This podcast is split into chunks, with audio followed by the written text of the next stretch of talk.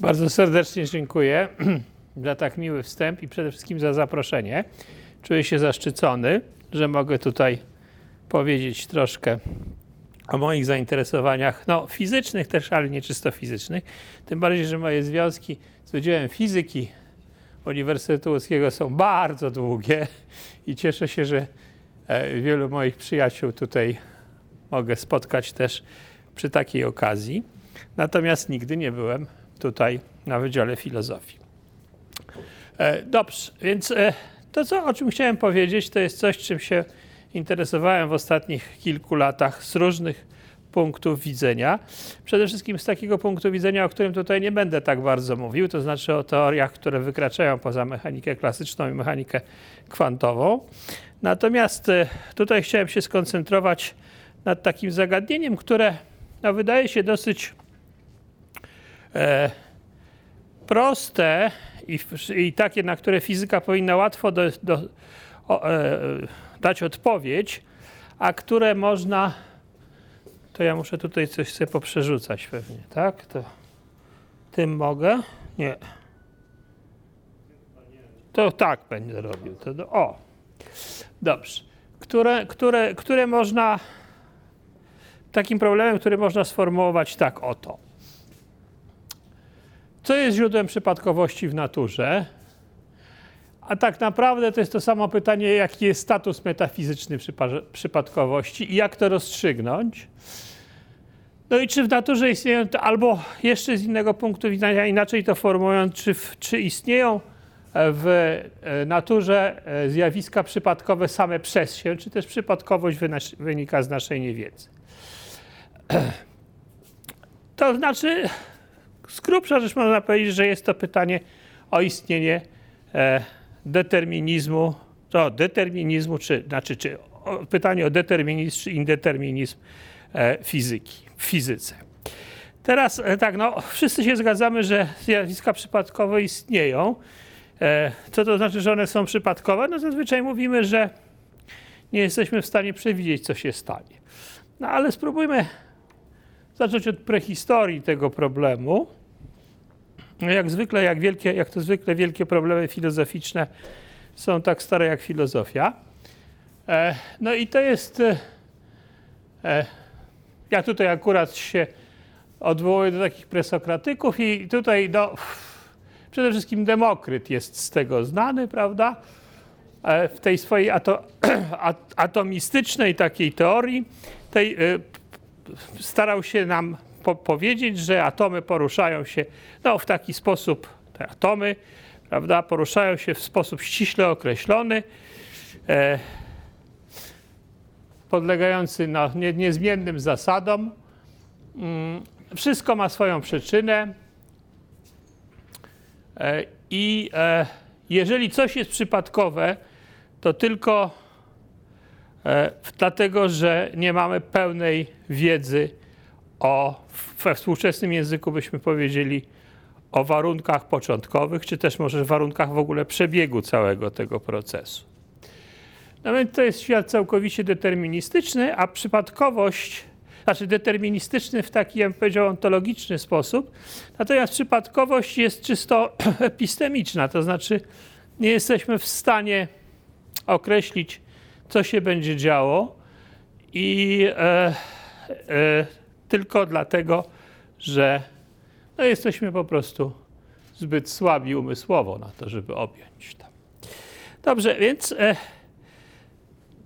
tutaj oczywiście zaledwie 100 lat późniejszy jest, późniejsza jest refleksja Epikura, którą ja tutaj e, cytuję w takim omówieniu przez Cycerona, które wydaje mi się dosyć dobrze ujmuje sprawę, chociaż zdaje się, że Cyceron miał krytyczny stosunek do tego pomysłu Epikura, a pomysł Epikura polegał na tym, jest to tutaj napisane, to dosyć jest może nieudolnie przetłumaczone akurat przeze mnie tutaj, e, ale, ale chodzi o to, że, że tak naprawdę jest to taka koncepcja, że te atomy oczywiście poruszają się pod wpływem ciężkości ku dołowi, no w każdym razie dążą do jakiegoś naturalnego swojego, w jakimś swoim naturalnym kierunku. Natomiast od czasu do czasu, można powiedzieć bez przyczyny, dokonują takiego no, odchylenia się, zboczenia z tej drogi wyznaczonej przez te takie deterministyczne prawa. No i dzieje się to właściwie bez przyczyny, od tak, prawda? No więc widać, że w tym podejściu ta, ta e, przypadkowość ma zupełnie inny charakter. Ta przypadkowość nie jest związana z tym, że my nie wiemy kiedy, e, że my nie wiemy wszystkiego o tym ruchu, a to dlatego, że nie jesteśmy w stanie wiedzieć, dlatego że rzeczywiście w, w zupełnie przypadkowych, chociaż to w, w, w, tym wypadku nieco brzmi tautologicznie, ale w dowolnej chwili czasu może nastąpić coś takiego jak odchylenie od, od, od e, takiego no, zdeterminowanego przez prawa, jakieś wyższe prawa e, ruchu. No więc e, widać, że no to, to są w zasadzie dwa, dwie koncepcje tej przypadkowości. I tym się będę zajmował. To znaczy, która z tych przypadkowości jest rzeczywiście występuje e, w świecie fizycznym, albo może fizyka do, jakich, do jakiej przypadkowości, w jakich swoich aspektach jest przywiązana. Także ten problem jest, istnieje od tych ponad 2000 lat, czy 2500 lat. No więc jak, jak to jest w fizyce, jak to przetłumaczyć na, na prawa fizyki? No, pytanie jest, jaki status nadają przypadkowości czy prawdopodobieństwu podstawowe teorie fizyczne. No i te podstawowe teorie fizyczne, tutaj to będzie mechanika klasyczna i mechanika kwantowa. No i w powszechnym, ja bym powiedział, odczuciu, czy powszechnym takim przekonaniem jest, że mechanika klasyczna jest deterministyczna, a kwantowa probabilistyczna. To znaczy, tłumacząc to na te poprzednie, ja bym powiedział, taki ontyczną epistemiczną przypadkowość, to przypadkowość, jeżeli występuje w mechanice klasycznej, to jest epistemiczna i my tylko z tego powodu nie możemy przewidzieć, czy też no, w ogóle, że coś jest, czy powiedzieć, że coś jest nieprzypadkowe, albo przeciwnie, że jest przypadkowe, to tylko dlatego tak się dzieje, że my nie mamy pełnej wiedzy o jakichś aspektach tego procesu, prawda? Zazwyczaj w fizyce formułuje się to w języku, w języku e, e, warunków początkowych, to znaczy nie jesteśmy w stanie podać dokładnego opisu e, stanu z którego startujemy i na podstawie którego któremu chcemy prze, przewidywać, co będzie dalej. Natomiast mechanika kwantowa jest, jest e, w powszechnym przekonaniu teorią e, probabilistyczną. Ta przypadkowość jest, ja bym powiedział, ontyczna. Ona tkwi w naturze, w naturze świata w tym wypadku, opisywanego przez mechanikę kwantową.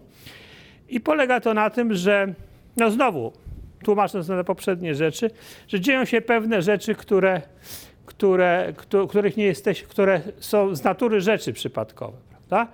No atom, jeden atom, dwa takie same atomy e, są w tym samym miejscu, w, w, w tych samych warunkach, prawda? No, albo prawie w tych samych warunkach. No jeden się rozpada, a drugi nie. I w zasadzie nie ma żadnej przyczyny, żeby jeden się rozpadł, a drugi. E, no i to jest trzecia rzecz, o której właśnie już będę mniej troszkę mówił, może wspomnę na koniec, czy są jakieś rozszerzenia tych teorii warte analizy z punktu widzenia tego problemu.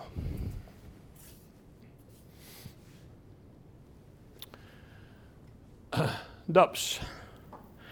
No więc może jak to zwykle, przecież jestem fizykiem i to fizykiem matematycznym, przynajmniej za takiego się uważam, no to troszkę tutaj formalizmu takiego bardzo zgrubnego. Będę się starał e, e, użyć, ale bez przesady, więc proszę się nie przerażać, jeżeli ktoś nie jest matematykiem ani fizykiem, nie będzie tutaj praktycznie żadnych wzorów. Ale tym niemniej chciałbym, aby definicje były w miarę ścisłe. Otóż e, chcemy zdefiniować układ deterministyczny. No i co to znaczy, że układ jest deterministyczny? No, taką dobrą definicją jest to, wydaje mi się, przynajmniej na, dla dalszego toku wykładu, że w każdym momencie, znaczy dla każdego stanu układu, no ten stan to jest w jakimś momencie czasu, e, w dowolnej chwili T0 istnieje dokładnie jeden stan tego układu w dowolnej innej chwili czasu, no przyszłej powiedzmy, e, zgodny z prawami dynamiki, prawda? która odnosi się do tego układu, znaczy zgodni z, z, z, prawami natury. Zasadniczo nie tracimy nic tutaj na tym, jeżeli nie będziemy ograniczać, że to tylko w przyszłości. Możemy równie dobrze założyć, że w przeszłości był też zdeterminowany. To znaczy, że e, ten stan układu, na podstawie stanu układu w danym momencie możemy wyznaczyć całkowicie jego historię dowolnie daleko w tył. No i przewidzieć historię dowolnie daleko w przód.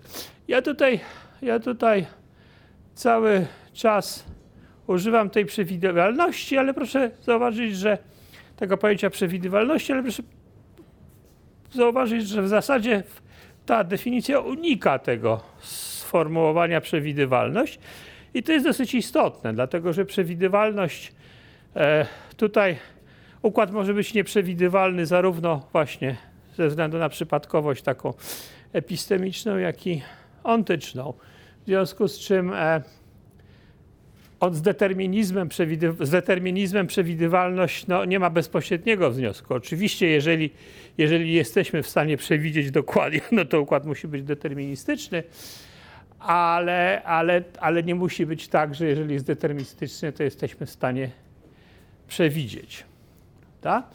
No i tutaj wydaje się, że taką dosyć prostą ideą jest powiedzieć, no dobrze, to znaczy, że istnieje jakaś taka funkcja, która temu stanowi układu w jednoznaczny sposób przypisuje e, stan w przyszłości. To jest jakaś koncepcja, ale trzeba ją bardzo doprecyzować, więc tutaj zaraz powiem dlaczego. Dlatego, że e, e, no przede wszystkim ze względu na to, że musielibyśmy powiedzieć, co rozumiemy przez tą funkcję, ale też proszę zauważyć, że ta definicja unika tego sformułowania jakiejś takiej funkcjonalnej czy tej funkcyjnej, funkcyjnej może zależności między stanem układu chwili T0 a chwili T1. To dlaczego tego chcielibyśmy uniknąć? Ponieważ e, mimo pozorów ścisłości takich, powiedzieć, że istnieje jakaś funkcja, która przypisuje danemu stanowi stan w przyszłości, no to dosyć, musimy dokładnie powiedzieć, co rozumiemy przez tę funkcję. Wyobraźmy sobie, że w wszechświecie jest tylko jedna cząstka. Może mogą być trzy, może być wszystko jedno, ale jest jedna, bo to najprościej zrozumieć. No i ona jest w jakimś stanie, w pewnym miejscu, prawda, i powiedzmy ma pewną prędkość w pewnej chwili czasu. No i teraz ona się jakoś tam porusza, czas płynie, no to ona będzie zakreślała jakąś trajektorię, prawda? No i w chwili T1 będzie gdzieś.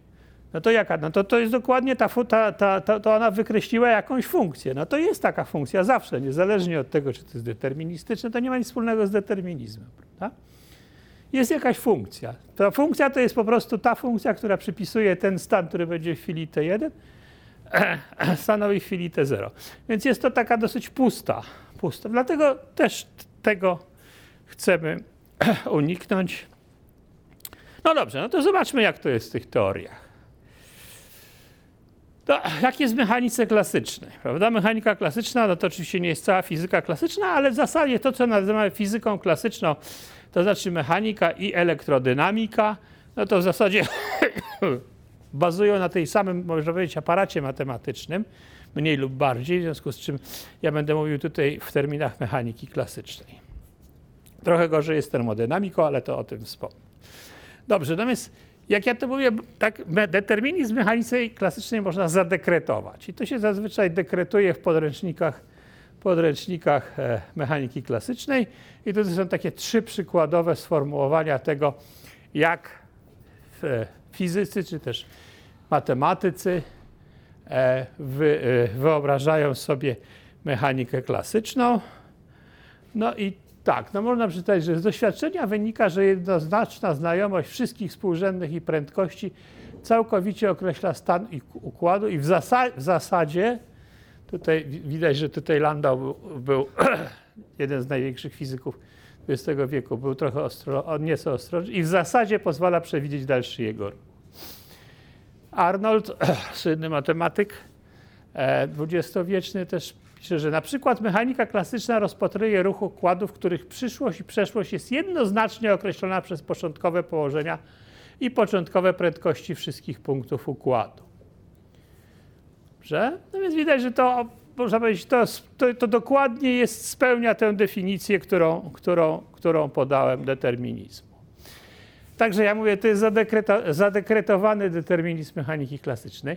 Jeszcze jest taka uwaga, początkowy stan układu mechanicznego, to jest w innej książce poświęconej właśnie me, me, mechanice klasycznej, określa jednoznacznie cały ruch układu. Nie dziwi nas ten fakt, ponieważ dowiadujemy się o nim bardzo wcześnie. Można wyobrazić sobie świat, w którym do, dla określenia przyszłości układu trzeba w chwili początkowej zna, znać także przyspieszenia. Z doświadczenia wynika, że nasz świat taki nie jest. Z punktu widzenia tego naszego, naszej definicji determinizmu, to czy do tego są potrzebne położenia, tylko położenia i prędkości, też położenia i pędy, czy też jeszcze przyspieszenia, nie gra żadnej roli. To jest dokładnie to samo. Bazuje na tym, że, że, że znajomość tego wy, wyznacza jednoznacznie, więc zdecydowanie jest deterministyczne. No i w zasadzie tutaj tym miejscu na pewno należy, podać chyba najsłynniejszym taki manifest, manifest determinizmu e, klasycznego, taki laplasowski, no, który tutaj jest, e, to jest e, z, z jego e, traktatu na temat prawdopodobieństwa. No a, a tutaj e, to jest, ja, tutaj jest jakieś tłumaczenie tego mniej lub bardziej udatne. Intelekt, który w danej chwili czasu znały wszystkie siły poruszające przyrodę oraz położenia wszystkich ciał, które się na nią składają i wystarczająco niezmierzony, aby objąć analizą te wszystkie dane, byłby w stanie ująć w jednej formule ruchy zarówno największych ciał we wszechświecie, jak i najmniejszych atomów. Dla takiego intelektu nic nie byłoby nieprzewidywalne, zarówno przyszłość, jak i przeszłość stałyby przed jego oczami. Tutaj ja bym powiedział, że nieco mylące jest to odwoływanie się tutaj do tego, znowu do tej przewidywalności, czego ja chciałem uniknąć, ale niewątpliwie to, co Laplace rozumiał, przynajmniej mnie się tak wydaje, że to jest niewątpliwe, to, co Laplace rozumiał tutaj, to jest to, że no, on w ten sposób wyrażał tą jednoznaczną zależność między, między, między stanem w danej chwili czasu, a stanami przyszłymi i przeszłymi. No i to sformułował w, w, taki, w takim, ja bym powiedział, sosie przewidywalności i nieprzewidywalności. Przewidywalności, który nie jest tutaj istotny dlatego, dlatego że dla niego no, ważna była właśnie ta newtonowska mechanika, która właśnie taki determinizm narzucała. Otóż e, e, z tą przewidywalnością, bo gdyby tak to potraktować, że rzeczywiście jest taki intelekt, który, przypuśćmy nawet, że świat jest deterministyczny w tym sensie, że jest wyznaczony, wyznaczone są jego położenia i wyznaczone są wszystkie stany przez aktualny stan jednoznaczny, to, to jeszcze oczywiście żadnej przewidywalności nie zapewnia, nawet jeśli ten stan będziemy znali dokładnie. Otóż dlaczego? No pomyślmy sobie, co to znaczy, że chcemy przewidzieć taki stan w przyszłości. No to musimy dokonać pewnego obliczenia. No, mamy ten stan początkowy, wykonujemy jakieś obliczenie, rozwiązujemy równanie, obliczenie, no i potem otrzymujemy wynik i mamy stan w następnym czasie. Ale to nie jest takie proste, bo żeby wykonać obliczenie, to musimy gdzieś tę informację najpierw zakodować, gdzieś ją zgromadzić. Na niej, będziemy, na niej będzie działał ten nasz komputer. No, to dosyć jasną sprawą jest, żeby zakodować informacje o wszystkich położeniach i wszystkich prędkościach wszystkich ciał we wszechświecie, to potrzebujemy drugiego takiego wszechświata, w którym dokładnie odzorujemy te, te położenia i prędkości. A? No to tak, albo ten drugi wszechświat będzie połączony z naszym wszechświatem. Znaczy, jak będzie niepołączony, no to wtedy trudno będzie w jakikolwiek sposób przewidywać coś, no bo jak potem te, te, te, te nasze wyliczone, wyliczone rzeczy, wyliczone położenia i pędy, można powiedzieć, przetłumaczyć na to, na ten nasz wszechświat. A jeżeli są połączone, no to mamy dwukrotnie większy świat i problem się tylko powiększa dwukrotnie, prawda? Jeśli dobrze to zrobimy, tylko dwukrotnie. Także dlatego przewidywalnością jest bardzo, bardzo ciężko jest tutaj mówić o przewidywalności. No, tym niemniej możemy się zastanowić,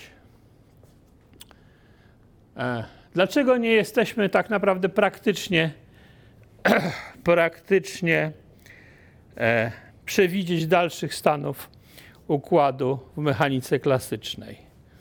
No, to taką koncepcją, która od przynajmniej początków, początków XX wieku pojawia się w mechanice klasycznej pod różnymi, pod różnymi, ja bym powiedział, postaciami, to jest problem tak zwanego chaosu deterministycznego. A mianowicie to się bezpośrednio wiąże z tym, z tym takim sformułowaniem, ja bym powiedział, e, skąd się bierze przypadkowość w, w układzie deterministycznym, którym jak wiemy zadekretowaliśmy, że mechanika klasyczna jest deterministyczna, z tym podejściem do tego, skąd się bierze przypadkowość, które, które było u Demokryta, prawda? że to się bierze z naszej niewiedzy. Otóż dlaczego? Dlatego, że znowu wracamy do tego, że jakoś chcemy no, w jakiś sposób, być może nawet tylko część tego naszego wszechświata, e, losy części tego wszechświata przewidzieć, więc interesuje nas losy jakiegoś jednego atomu, czy dwóch atomów, czy jednej kulki bilardowej, czy wielu kulek bilardowych. No i e, przypuśćmy nawet, że wiemy, jak, znaczy znamy te prawa, którymi rządzi się ten ruch, ta mechanika klasyczna tego układu, no to bardzo często się zdarza, że, że, że e, ten ruch jest, ma ten charakter, że mała zmiana warunków początkowych powoduje bardzo dużą zmianę e, w, w, w, miarze, w miarę upływu czasu.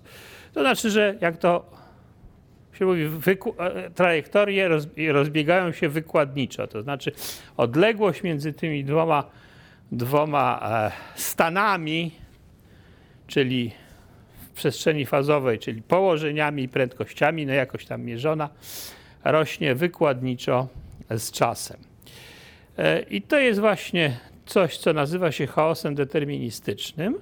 No i oczywisty sposób, ponieważ nie możemy dokładnością nieskończoną znać położeń początkowych i położeń i, i, i, i pędów początkowych, no to jakakolwiek przewidywalność jest, jest tutaj wykluczona w długich okresach czasu, a co więcej, można łatwo pokazać rzeczywiście, że takie układy można w dużym stopniu opisywać za pomocą takich pojęć probabilistycznych, które jakoś bezpośrednio łączymy z przypadkowością. To znaczy możemy przypisać prawdopodobieństwa znalezienia się danym obszarze, w danym obszarze, w danym obszarze przestrzeni fazowej i tak dalej.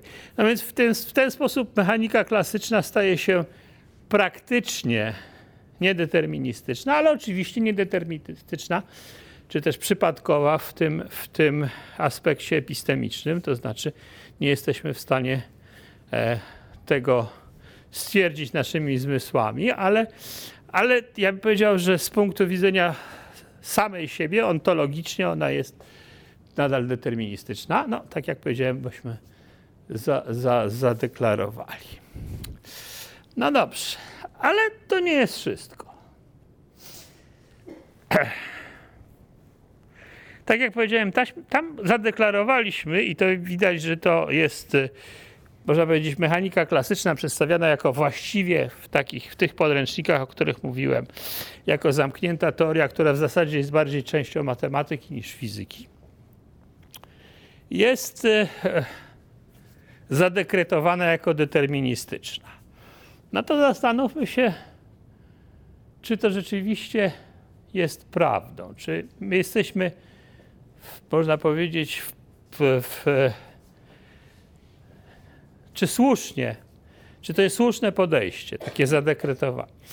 No, ono się opiera na tym, na przekonaniu, że, że e, czy też na przekonaniu, opiera się tak naprawdę na, na, na tym, że mechanika klasyczna no, sprowadza się do równa Newtona. Prawda? Ten x to jest, e, koduje w sobie położenia i pędy czy prędkości, wszystko jedno, e, tych naszych e, składników tego układu, który chcemy opisać. No prawa strona to są siły, które działają w tym układzie. No i przekonanie jest takie, no dobrze, jeżeli znamy te siły, wiemy jakie one są, na przykład są to siły grawitacji, czy jakieś siły elastyczne, prawda, przy zderzeniach kul bilardowych, czy, czy czegoś takiego. No jeżeli znamy, jeżeli znamy tę, prawe, tę prawą stronę, znamy te siły, to możemy rozwiązać to równanie różniczkowe. No i takie równania różniczkowe zazwyczaj mają jednoznaczne rozwiązania, ale tak być nie musi. I to jest pewien problem. To znaczy, e, żeby to wszystko było prawdą, to znaczy, żeby te równania Newtona były podstawą do takiego zadekretowania e, e, e determinizmu mechaniki klasycznej, no to nie wystarcza, że to są równania różniczkowe. One muszą mieć jednoznaczne rozwiązania, a tak nie jest dla wszystkich równań różniczkowych. Z matematycznego, technicznego punktu widzenia sprowadza się to do, pewnego, do pewnych warunków dotyczących tych sił, które występują po prawej stronie. A z punktu widzenia fizyki, no, mechaniki klasycznej w tym wypadku, można się zastanawiać, czy takie równania, w których e, ta jednoznaczność rozwiązań nie zachodzi, e, może zaistnieć. No to jest taki przykład, który jest dosyć świeży, chociaż te idee, jak zaraz pokażę, e, były już, e, pojawiały się już dużo wcześniej, ale to jest taki bardzo ładny model, który każdy może sobie wyobrazić. Mianowicie mamy taką kopułę, taką czaszę. No i teraz chcemy wtoczyć kulkę na tę czaszę i to tak chytrze, żeby ją zatrzymać na samym szczycie tej czaszy. To zazwyczaj się to nie udaje, albo przestrzelimy, albo nie dolecimy, a w dodatku, jeżeli w większości wypadków to czas, po którym to dojdzie do tego, do tego e, szczytu tego, tej kopuły, do tego wierzchołka, jest nieskończony. Ona będzie zwalniała zazwyczaj ta kulka. No a teraz zastanów się, a gdyby się udało znaleźć taką czaszę, bo to, jak ona się porusza po tej czaszy, oczywiście zależy od kształtu tej czaszy, że to się dzieje w skończonym czasie. No, gdyby się udało znaleźć taką czaszę, to jesteśmy w kropce Dlaczego? No, bo jeżeli to się dzieje w skończonym czasie, to możemy sobie wybrać dowolną chwilę, w której rozpoczynamy nasz eksperyment i w dowolnie z góry zadanej chwili, jak sobie obliczymy, jak ona się porusza, ile to czasu jej ta, ta skończona, skończona odcinek czasu, który zajmuje jej dojście do szczytu tej kulce, dodamy do tego, no to możemy w dowolnej chwili umieścić tę kulkę w szczycie i ona tam stanie, prawda? E, ale mechanika klasyczna jest odwracalna w czasie. Równania Newtona, które Państwu napisałem, są odwracalne w czasie. To znaczy, jeżeli ruch w tę stronę jest możliwy, to z powrotem też jest możliwy dokładnie po tej samej trajektorii. Co to oznacza? To znaczy, że możemy mieć taką sytuację, że kulka stoi i w pewnej chwili czasu spada, rusza. Zupełnie nieokreślonej chwili czasu rusza. No dobra, pytanie jest, czy takie kopuły istnieją, czy to się da zrobić, czy takie czasze się daje skonstruować. Daje się. Daje się skonstruować takie czasze. Ja będę podawał, ten kształt jest dosyć prosty e, tej czaszy, z grubsza rzecz biorąc. Funkcja pierwiastka z odległości tutaj gra rolę.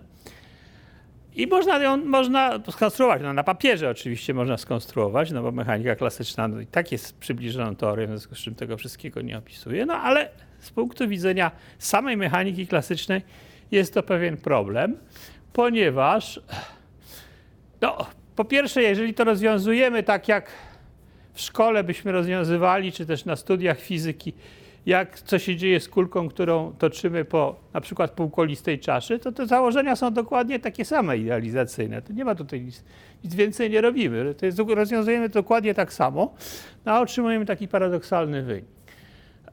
No więc e, to jest oczywiście dlatego, że w wierzchołku nie są spełnione warunki jednoznaczności rozwiązań równań Newtona. I rzeczywiście można bardzo prosto e, pokazać, że istnieje takie, takie, tak, tak, takie, takie rozwiązanie. Oprócz takiego rozwiązania, że kulka zawsze stoi na, na, na, na środku, to jest nieskończenie wiele takich rozwiązań, które w dowolnym, wybranym przez nas momencie czasu ta kulka zaczyna spadać i potem sobie się toczy po tej czaszy. No więc oczywiście układ nie jest deterministyczny w, tej, w związku z tą przyjętą definicją i mm, w, w świetle tej przyjętej definicji, ponieważ dla danego stanu istnieje wiele stanów w przyszłości, które mogą być losem tej kulki. Tak? No więc dobrze, no więc co możemy zrobić? No różne rzeczy możemy robić. Możemy powiedzieć, no mechanika klasyczna no to nie jest teoria fundamentalna. No nie jest. No to, to pewno tak e, nie można tego dokładnie ustalić i takie różne rzeczy, no ale z punktu widzenia samej mechaniki klasycznej, to ona wymaga uzupełnienia o jakieś prawa, które by mogły nam powiedzieć, co się dzieje w takich, w takich dziwnych sytuacjach. No, to oczywiście jest, e, otwiera bardzo duże pole dla spekulacji. Ja tutaj celowo nic nie mówię o wolnej woli i przypadkowości w związku z wolną wolą, ale oczywiście to było, to było, to, był, to jest jeden, można powiedzieć, z wątków badania determinizmu dotyczy, dotyczy wolnej woli. To jest tytuł, to jest karta tytułowa takiego e, doniesienia naukowego Busineska. To był fizyk francuski, zresztą bardzo dobry, zajmował się dosyć trudną dziedziną fizyki klasycznej, mianowicie mechaniką płynów i z tego jest słynny. Natomiast taki nieco, bym powiedział, barokowo-bombastyczny tytuł tego, tego doniesienia naukowego to jest właśnie pogodzenie determinizmu, e, e, prawdziwego determinizmu mechanicznego z e, istnieniem, e, no tak naprawdę, wolności moralnej, jak on to nazywa. No jak on sobie to wyobrażał? No mianowicie tak oto, to jest najbardziej istotny fragment całej tej rozprawki, że zjawiska ruchu powinny być, być, być więc podzielone na dwie klasy. Pierwsza obejmuje te, dla których prawa mechaniki w postaci równań różniczkowych wyznaczą same przez się sekwencje stanów, przez które układ będzie przechodził. Czyli to są te deterministyczne prawa. Siły fizykochemiczne, to siły fizykochemiczne on rozumiał przez to, no, to, to, to, te prawe strony równa Newtona w tym naszym uproszczeniu, no on to jeszcze tam były może elektryczne, prawda, no to on tutaj chemiczne, jak on to nazywał i takie różne rzeczy. Siły fizykochemiczne nie pozostawiają tu roli żadnym innym przyczynom. Do drugiej klasy zaliczymy te ruchy, dla których równania dopuszczają rozwiązania osobliwe. Te rozwiązania osobliwe to są właśnie takie rozwiązania, obok których jeszcze istnieją inne. Prawda? I dla których potrzebna będzie przyczyna różna od sił fizykochemicznych, interweniująca od czasu do czasu lub w sposób ciągły, bez pośrednictwa jakiegokolwiek oddziaływania mechanicznego, tylko po to, aby po prostu kierować układem w każdym takim punkcie bifurkacji, który się pojawi. No więc e, koncepcja, jak widać, po pierwsze jest taka, ja bym powiedział, no sam pomysł, że istnieją takie siły, no to wykracza poza, poza, poza fizykę, prawda? No to on wyraźnie stwierdza. Ale co ja tutaj uważam za ciekawe w tym podejściu, no to po pierwsze, że rzeczywiście to zaobserwowano, że to są równania, które nie mają jednoznacznych rozwiązań, ale po drugie, że on wyróżnia dwa rodzaje ruchu i że przypadkowość, która powstaje, czy też w ogóle miejsce, tutaj w tym wypadku miejsce dla wolnej woli, oczywiście przypadkowość żadnej wolnej woli nie może tłumaczyć, ale miejsce dla przypadkowości widzi w dwóch rodzajach ruchu. I tak naprawdę, jak przejdziemy do mechaniki kwantowej, to też tam przypadkowość bierze się z tego, że są dwa rodzaje ruchu. To oczywiście, oczywiście on tym nie miał pojęcia, ale ta koncepcja w jakiś sposób jest związana z przypadkowością. No dobrze.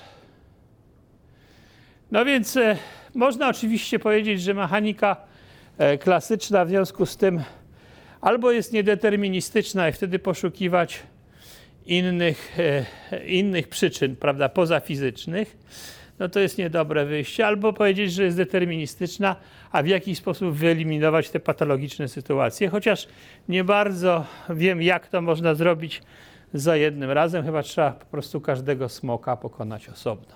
Tak? Dobrze, no to teraz przejdźmy do fizyki kwantowej. Jak to jest w fizyce kwantowej? No tak jak obiecałem, w fizyce kwantowej, e, może nie tyle obiecałem, co jak wspomniałem, w fizyce kwantowej, o fizyce kwantowej powszechnie myśli się jako teorii probabilistycznej, której przypadkowość jest taką wewnętrzną cechą. No, sam ten problem, ja bym powiedział, pojawił się e, może nie w takim sformułowaniu już w pracy, w pracy e, Einsteina Podolskiego i Rosena, słynnej pracy Einsteina i Podolskiego e, e, Rosena, którzy oczywiście uznawali, że bardzo, dobrze, bardzo dobre wyniki daje takie probabilistyczne podejście do mechaniki kwantowej, ale być może to jest dlatego, że tak naprawdę istnieją znowu jakieś coś, co się teraz nazywa parametrami ukrytymi. Są jakieś wielkości, które tak naprawdę w jednoznaczny sposób determinują przebieg zjawiska, tylko my ich nie znamy i nie jesteśmy w stanie ich poznać z jakichś przyczyn. Tak? No wtedy mechanika e, kwantowa była tylko taką odmianą fizyki statystycznej, w której ten paradygmat takiego, takiej nieznajomości wszystkich warunków i raczej uśredniania po, po tym, czego, o czym nie wiemy, daje, daje dobre wyniki. No dobrze. No i czy dlatego no to to jest jedno wyjście. No a druga, a druga, a druga, drugi pomysł to jest taki, że może rzeczywiście mechanika kwantowa, i do którego pewno przychyla się większość fizyków, do, e, jest przypadkowa, dlatego że, że taka już jest po prostu, że to jest jakaś jej wewnętrzna cecha. No, czy można to sprawdzić? Pierwsze pytanie fizyka to jest, czy można to sprawdzić. No więc e, oczywiście pomysł jest jak to sprawdzić, taki. Znaczy ten pomysł to jest naprawdę na sprawdzenie tego, czy istnieją takie tak zwane parametry ukryte w tym sensie, o których myślał, myślał Einstein, Podolski i. Tak? E, no i to można by sprawdzać w doświadczeniach takich typu właśnie Einsteina, Podolskiego, Rosena, które z grubsza rzecz biorąc schemat jest zawsze, możemy używać do tego we współczesnych doświadczeniach zazwyczaj używa się fotonów, ale można używać innych cząstek, które powstają w jakimś źródle, no, na skutek rozpadu na przykład jakiejś innej cząstki, czy też przejścia w atomie, które powoduje e, e, wyemitowanie takich, takich, takich sekwencji dwóch fotonów, prawda? No i teraz te fotony, czy też elektrony, cokolwiek byśmy chcieli, lecą sobie w, w dwóch różnych kierunkach. No jak one są już bardzo daleko od siebie, także nie ma szansy na wymianę między nimi informacji, e, no bo są w tak dużej odległości, że prędkość światła jest za mała, żeby przekazać informacje o wynikach pomiaru w czasie, w, znaczy w czasie przeprowadzania eksperymentu. No mierzymy jakieś wielkości. No tutaj są polaryzacje fotonów, powiedzmy, czy też spiny elektronów. No i teraz E, my możemy korelować te wyniki. To znaczy po prostu badać, ile razy, jeżeli zmierzyliśmy z lewej strony to, to ile razy z prawej strony e, otrzymaliśmy wynik taki. A jeżeli z lewej strony otrzymaliśmy wynik jakiś tam, to ile razy e, w takiej sytuacji otrzymaliśmy jakiś, jakiś konkretny wynik na, na drugiej rzeczy. No i na drugim końcu tego, tego całego eksperymentu. No i okazuje się, że te te e, wielkości podlegają pewnym ograniczeniom. Klasycznie, gdyby to były, gdyby istniały parametry ukryte, bardzo upraszczając sprawę, to, to wtedy one, mm, te wielkości, te korelacje w ten sposób obliczone polegałyby pewne, po, po, e, podlegałyby pewnym ograniczeniom, zwanym zazwyczaj nierównościami Bella. No więc pomysł jest taki, że jeżeli znajdziemy taką sytuację, no, która sprowadza się do znalezienia odpowiedniego stanu układu całego, znaczy wyprodukowania tych fotonów w pewnym stanie, a potem mierzenia też odpowiednich pod odpowiednimi kątami tych polaryzacji. Jeżeli uda się skonstruować e, taki stan i takie, takie pomiary, że ta nierówność Bella zostanie złamana, no to znaczy, że takie parametry ukryte nie istnieją i cała ta koncepcja, że ta, że ta przypadkowość mechaniki kwantowej bierze się z nieznajomości parametrów ukrytych, upada. No i teraz takie doświadczenia przeprowadzono już w latach 80., no ale oczywiście jak to wszystkie doświadczenia miały bardzo wiele, ja bym powiedział, takich ograniczeń, czy też e, defektów związanych z, no, z dokładnością pomiarów, prawda, i takich rzeczy. No, w, w, końcu 2015 roku, a więc całkiem niedawno, udało się w trzech grupach przeprowadzić takie doświadczenia, w którym w zasadzie można powiedzieć, że wszystkie te niedokładności ewentualne związane z pomiarami zostały wyeliminowane. No i rzeczywiście e, nierówności Bella zostały złamane. No dobrze. No to czy w ten sposób pokazaliśmy, że mechanika kwantowa jest teorią niedeterministyczną? No jest pewien problem. Jest pewien problem, otóż wszystkie te doświadczenia polegają na tym, że trzeba wy- wy- przeprowadzić długą sekwencję takich pomiarów z przypadkowymi ustawieniami, ustawieniami e, tych e, przyrządów pomiarowych. No, to znaczy, że musi istnieć taki proces przypadkowy, który będzie nam wyznaczał te, te, te położenia tych pomiarów. No i wtedy pokażemy, że rzeczywiście, że jest przypadkowość w przyrodzie. No ale to jest oczywiste e, błędne koło, prawda? Bo żeby wykazać przypadkowość, musimy założyć, że co najmniej jeden taki przypadkowy proces istnieje. I wydaje mi się, że to jest, to jest, to jest problem nie do uniknięcia. Ja powiedział z czysto, ja bym powiedział logicznego punktu widzenia. Otóż może nie logicznego, no ale z czysto takiego, ja bym powiedział, punktu widzenia, no, możemy sobie wyobrazić, że świat jest całkowicie deterministyczny i nie ma w tym żadnej sprzeczności. No, w związku z tym nie możemy wykazać żadnym doświadczeniem, że jest przypadkowy. Ha? No dobrze. E, to tutaj są takie uwagi, które może nie są w tej chwili najważniejsze, z czego wynika ta przypadkowość w takim ujęciu mechaniki kwantowej, jak się wydaje. To raczej nie ma związku z dynamiką, tak jak na przykład w chaosie deterministycznym, tylko, tylko raczej z, z istnieniem pewnych stanów oraz z pewnym dosyć ważnym aspektem mechaniki kwantowej, a mianowicie takim, że czy też kwantowego opisu świata, że nie możemy w mechanice kwantowej używać tego samego języka, co w mechanice klasycznej w stosunku do, do wielkości fizycznych. To znaczy, jesteśmy przyzwyczajeni, że tak naprawdę w, w takim klasycznym kl- świecie to kulka ma prędkość, czy też ma pęd, w sobie niesie jakoś. A? No, okazuje się, że w mechanice kwantowej to nie jest tak. Ona nie niesie w sobie pędu czy momentu pędu. On w jak- w jakiś sposób dopiero tworzy się w momencie pomiaru. Ale oczywiście zależy od stanu tej cząstki, jest sprawa dosyć skomplikowana. Więc to też jest jeden z aspektów, które No dobrze. No ale czy mechanika kwantowa może jest w jakimś sensie bardziej przypadkowa niż, niż, niż, niż klasyczna? No tak, to jest jeden z tych aspektów, że ona jest bardziej przypadkowa niż, niż klasyczna. Znaczy, że inaczej mówiąc, gdybyśmy na przykład się skupili na generowaniu przypadkowych ciągów, to mechanika kwantowa czegoś, co jest takim no, pseudo-przypadkowym, co wierzymy, że jest przypadkowe, to mechanika kwantowa tutaj się lepiej sprawdza niż mechanika klasyczna, niż rzucanie monetą, prawda? No i to jest takie tutaj, krótko mówiąc, e, e, chcemy po prostu wyprodukować no, przypadkowy ciąg zer i jedynek, prawda? No i, i teraz e, to jak on jest przypadkowy, no to z grubsza rzecz biorąc, czy, czy mierzymy prawdopodobieństwem otrzymania następnego bitu. Tak?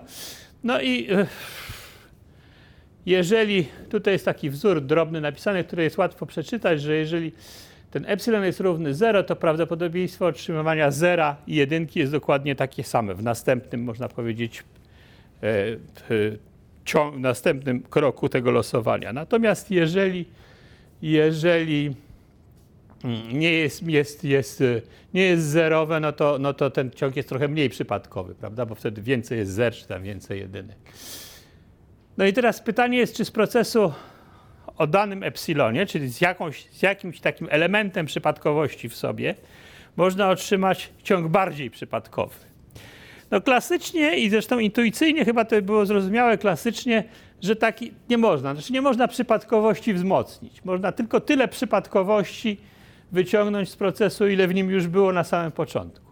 A okazuje się, że kwantowo można to zrobić lepiej. Można wzmocnić przypadkowość, to znaczy z najdrobniejszej przypadkowości można otrzymać ciąg całkowicie przypadkowy. No więc to jest tak zwane wzmocnienie przypadkowe, no, które można tak sformułować w sposób bardziej, jakbym powiedział, taki PR-owski, że albo świat jest całkowicie deterministyczny, albo istnieje proces całkowicie przypadkowy. No bo jeżeli jest całkowicie deterministyczny, to się nic nie da zrobić, ale jeżeli choć troszeczkę jest niedeterministyczny, to... Dobrze, no to tylko zakończę to może teraz takim e, krótkim...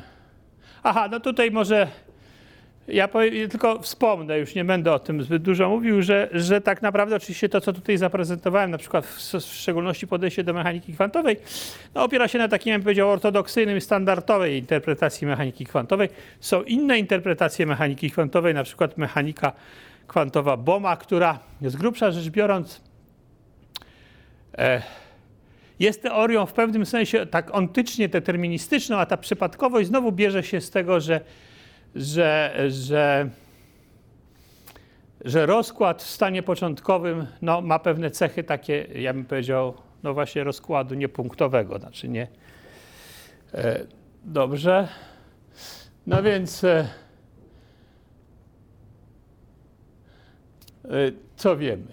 No to to wiemy, co tutaj jest napisane i żeby nawiązać do takich klasycznych filozoficznych podejść, na przykład do właśnie wolnej woli, to podoba mi się takie sformułowanie, które tutaj jest w trzecim punkcie, że, że po dwóch stuleciach to problem. Znaczy trzecia antynomia Kanta, przypominam, że to jest właśnie antynomia, że świat jest deterministyczny czy niedeterministyczny, prawda? No bo mamy wolną wolę, jest nierozstrzygnięta i myślę, że nigdy nie będzie rozstrzygnięta. Dziękuję bardzo.